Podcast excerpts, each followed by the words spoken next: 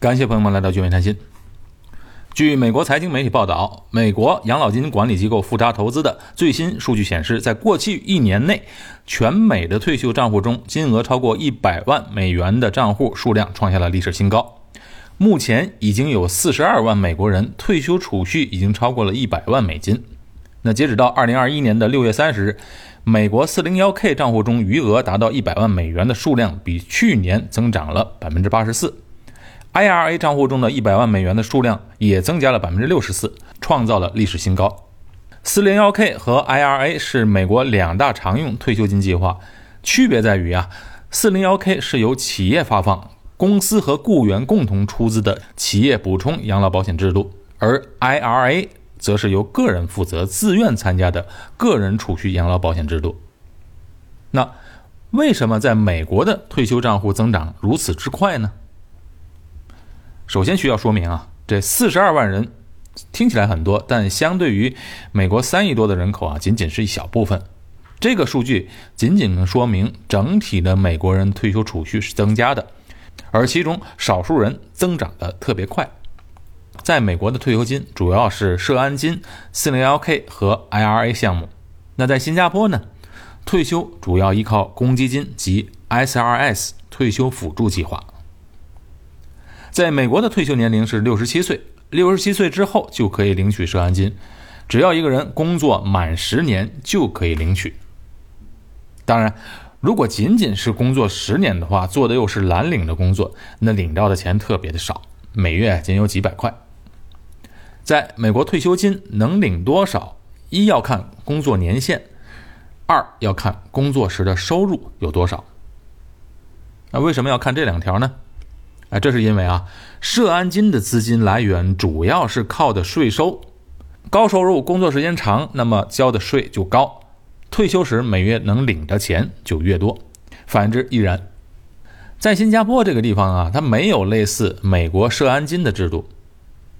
新加坡公积金退休制度本质上就是啊，你花自己的钱，你当初存了多少，你花多少。不过呢，我们也不能说新加坡没有美国社安金制度，就是新加坡的福利少。哎，不能这样简单的对比，因为美国的社安金的资金是来自于税收嘛，主要是个人所得税。那在新加坡，它不需要交美国那么高的个人所得税。同时呢，美国也没有类似新加坡的住房福利制度。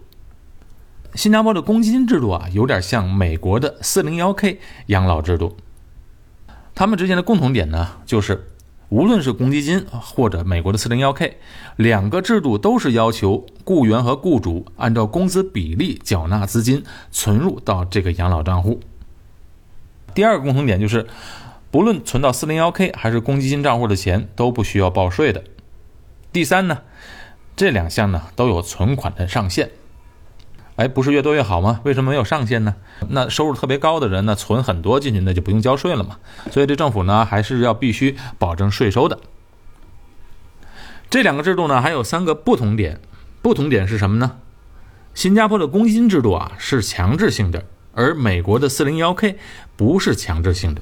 也就是说，不是每个美国公司都愿意为雇员缴纳 401k 的。第二个不同点是，新加坡公积金缴纳比例是固定的。雇员交薪水的百分之二十，雇主交薪水的百分之十七，而美国的四零幺 K 只规定缴纳金额的上限，那具体交多少由公司自己决定。第三个不同点就是他们分别的投资方向是不同的。呃，你想这个钱呢，无论是存到公积金账户或者存到四零幺 K 的账户，它不能在那放着嘛，必须要去投资。存在新加坡公积金账户中的储蓄，它是有利息的，而且利率呢还非常的不错。按照目前新加坡银行活期存款利息接近零的情况下，公积金普通账户的利息至少都有百分之二点五的利息，保健储蓄和退休账户的利息至少有百分之四。那这样无风险的收益，那是相当不错的。其实，本质上来说。公积金存款的资金是由政府的投资公司管理投资，然后给所有的公积金成员统一的、统一的一致的投资回报，就相当于啊，你把这笔钱交给政府了啊，由政府去代你投资，然后呢给你固定的高利息。因为政府呢对公积金这个存款的投资，主要是它的底层的投资主要是在债券，所以百分之二点五到四的收益已经是非常不错了。而美国四零幺 K 的养老账户并没有给利息。一般情况下，四零幺 K 里面会有十到二十多种不同的基金供选择，而且四零幺 K 账户通常只能投资基金，不能投资单独的股票，因为股票的风险太高。另外，在美国，除了 401k 的养老账户之外，还有一个叫做 IRA 的养老账户。这个账户啊，完全是由个人自愿缴交的账户，也享有免税的福利。那在这个账户里面，可投资的范围就大得多了。基本上，一般的证券投资账户可以投的股票、债券、基金，它都可以。哎，说到这里，大家应该了解了。为什么我们开头的时候讲到，许多美国人的退休金存款达到了一百万美金之多？这是因为啊，他们长时间每月不断的储蓄，并且把这些钱投资在基金，相当于是一个长期的定投。长期来看，股票的表现要远远好过于债券，特别是在这种长期定投的方式，既享受了高收益，也平滑了股票市场的波动。当然。还有一个更重要的条件是，美国的股市长期处在一个大牛市中，这样就给投资者带来了丰厚的回报。新加坡的公积金制度啊，其实比 401k 计划更胜一筹。那强在哪里呢？因为它给了一个保底的利息，保本的利息。如果你对投资不感兴趣，或者根本不懂如何去理财的话，你可以完全不用去做，因为公积金本身的年利率已经相当不错了。你可以享受一个百分之百无风险的这样一个收益。如果你的公积金存款非常多了，又不甘于只拿百分之二点五或四的利息的话，又有投资的意愿，那公积金呢也给了人们去做投资的选项。你可以用公积金存款去做投资，买基金都是可以的。那条件是呢，第一，不要超过公积金规定的可用来投资金额的上限。另外，用普通账户和特殊账户里面的钱买基金的品种，分别是要经过公积金局的审核批准的基金才行。这个呢，就是为了确保这个基金的安全性。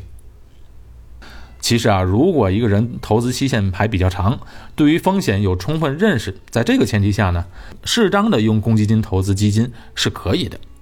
但是呢，我建议不要超过公积金存款的三分之一，因为本身公积金它就具有债券的属性，这种无风险的收益啊，在一个人的总资产组合中一定要占一定的比例。